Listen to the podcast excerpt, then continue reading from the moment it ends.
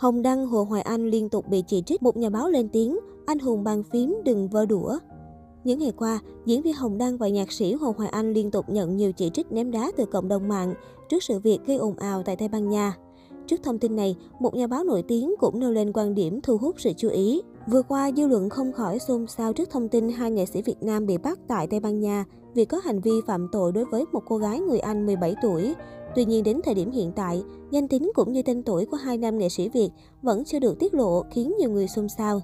Trong lúc đó, dân tình đổ xô sự nghi ngờ về Hồ Hoài Anh và Hồng Đăng do cả hai đang có chuyến du lịch tại Tây Ban Nha và có độ tuổi giống như hai nam nghệ sĩ Việt bị bắt. Đại sứ quán bước đầu đã triển khai các biện pháp bảo hộ công dân, đề nghị phía Tây Ban Nha đảm bảo quyền và lợi ích chính đáng của công dân Việt Nam. Hai công dân đã được tại ngoại mà không cần bảo lãnh, tuy nhiên không được rời khỏi Tây Ban Nha trong quá trình điều tra. Được biết, quá trình tố tụng và đưa ra xét xử chính thức của Tây Ban Nha có thể kéo dài từ 6 tháng đến 1 năm. Từ giờ cho tới lúc đó chưa thể khẳng định hai nghệ sĩ có tội. Trước những ồn ào liên quan đến hai nghệ sĩ, trên khắp các diễn đàn, cộng đồng mạng luôn bàn tán xôn xao. Thậm chí, netizen còn vào trang cá nhân của người thân Hồ Hoài Anh và Hồng Đăng để hỏi thăm hay chỉ trích. Sự việc này cũng nhận nhiều quan điểm cá nhân từ các nghệ sĩ Việt. Có người lên tiếng bên vực, nhưng cũng có người cũng bảo vệ trước lời lẽ mà cư dân mạng công kích Đưa Hương Giang hay vợ Hồng Đăng. Ít phút trước, một nhà báo nổi tiếng SM đã lên tiếng chia sẻ trên trang cá nhân về quan điểm của mình, khiến công chúng chú ý.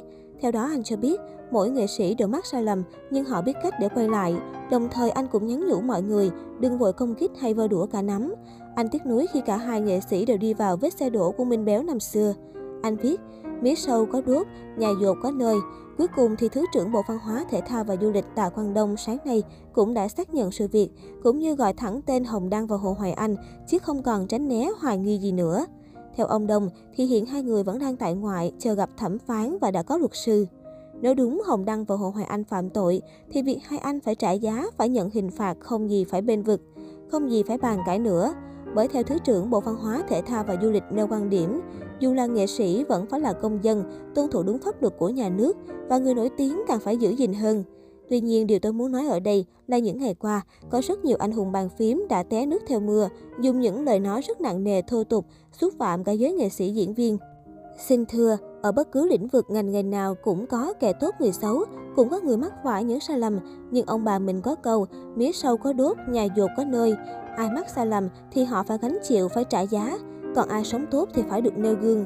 Vì thế không nên đánh đồng, không nên vơ đũa cả nắm như vậy thì thật là có tội, thật là có lỗi với giới nghệ sĩ, diễn viên lắm.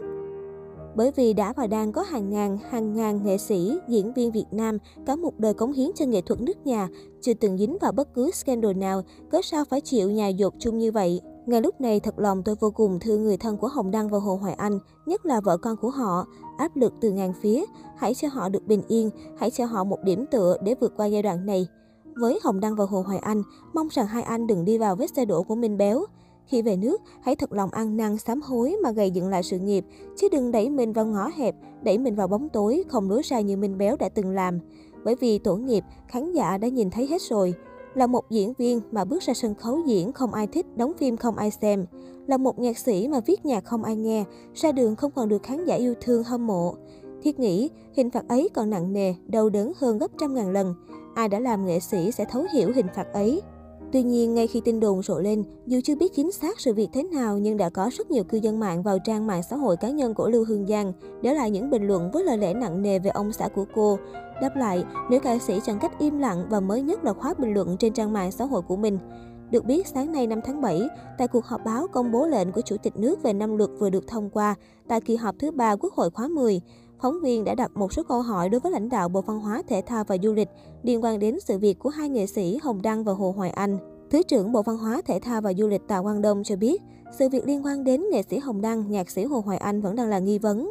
Ông nói hiện nay chưa có thêm thông tin mới, nhưng hai người này vẫn tại ngoại, chưa có truy tố.